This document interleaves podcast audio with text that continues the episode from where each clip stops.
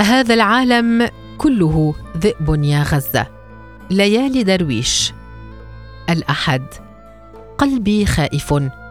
يظن أنه لا يصلح لرؤية الموت ولكنني رغم عجزه فتحته بكلتا يدي ووضعت داخل جرحه صورهم.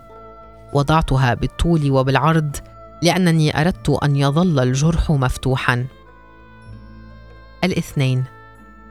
بدأت أتنفس بطريقة خاطئة لأنني لم أعرف كيف أبكي. جربت امورا غريبة لأتعلم البكاء. تركت غرفة مليئة بأحبة الموت للأبد. لم أبكي. أخذت نفسي إلى آخر يوم في حياتي دون أن أقول وداعا. لم أبكي. فعلت امورا مخجلة حتى أبكي. ولما بكيت كان بكاء مملا. فبكيت من جديد لأنني لا أعرف كيف أبكي. الثلاثاء عاد لي بكائي فتعلقت بهاتفي لأراهم جميعا. رأيتهم واحدا واحدا وفاء لبكائي. بكيتهم واحدا واحدا وفاء لموتهم. بكيتهم وكأنني إذا بكيت موتهم بما يكفي. سيعودون.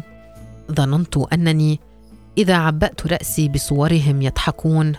سيعودون. ولكنهم لم يعودوا. الأربعاء. نسيت طفلتي وجلست بجانبهم. أردت أن أحرس نومهم ولكنني كلما سمعت صوتها يقترب أسرع بأغلاق عينيها عن موتهم. وبينما أنا أزيح جثثهم من حياتها بكيت امومتي اللئيمة بكيت أطفال النائمين كانوا أصدقاء الطفلة المحتملين. الخميس. رأيت أبا يحمل جثث أبنائه في كيس. عرفت الكيس. أنا بنت البلاد التي تكثر فيها هذه الأكياس سوداء وزرقاء وبيضاء. تذكرت ملمسه بين أصابعي وبفم مليء بالدم وعيون مزروعة بالدموع. بصقت طعامي وبصقت نفسي. الجمعة. ظل أبناؤه معي منذ الأمس. أما اليوم فرأيتهم يفتحون له الباب وبعجلة الأطفال ولهفتهم ينقلون الأكياس إلى المطبخ يتفقدونها بلهفة.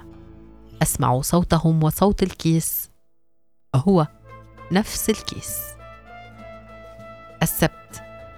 نمت ورأيت الكيس يمشي فوقي. أخبرني أنه جاء ليعلمني معنى الزمان وطريقة حساب عمر الإنسان. تركته واختبأت. في غرفة ضيقة رطبة وجدت فيها أطفالا موتى يضحكون. قالوا لا ترموا أكياسكم نحن نحتاجها. الأحد أرسلت رسائل حب للكثير من الغرباء شكرتهم بالإنجليزية لأنهم رغم أنهم لا يجدون العربية قرأوا قصتنا وصدقوها. أحبكم. قلت لهم كلنا نحبكم. أضفت العلم رغم أنني أمقت الجغرافيا. شكرتهم وأنا حزينة لأنهم قال إن قتل الأطفال جريمة. شكرتهم وأنا سعيدة لأنني وجدت من أشكره. الاثنين. بحثت في محرك البحث جوجل كيف تتبني طفلا أكلت الحرب قلبه. تشوشت الشاشة ورأيت فيها عيونا لا أعرفها تبكي. أم ميتة تراقب تسوق يتمى طفلها. صوتها واسع بعيد ومليء بالموت. أتبحثين عن ابني؟ الثلاثاء. جف قلبي وهو يسأل. من سيفتح لهم باب البيت عندما تنتهي الحرب؟ ستعود الطيور والأزهار ورائحة الخبز. ولكن من سيفتح لهم باب البيت؟ عندما يعودون من المدرسة إلى البيت من سيفتح لهم باب البيت؟ الأربعاء. شتمت اللون الرمادي لأنني رأيت بوضوح لعبته الدنيئة في الحياد. كان الأطفال النائمون رماديين بسبب القصف وكانت السماء رمادية بسبب تشرين. أين العدل أيتها السماء الرمادية؟ أين العدل؟ الخميس. رددت ذات السؤال السخيف وبمزيد من السخافة انتظرت الإجابة.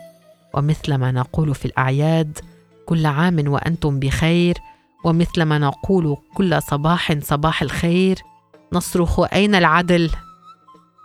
كلما جلس أطفالنا على أرجوحة الموت جائعين خائفين ملطخين بالدم.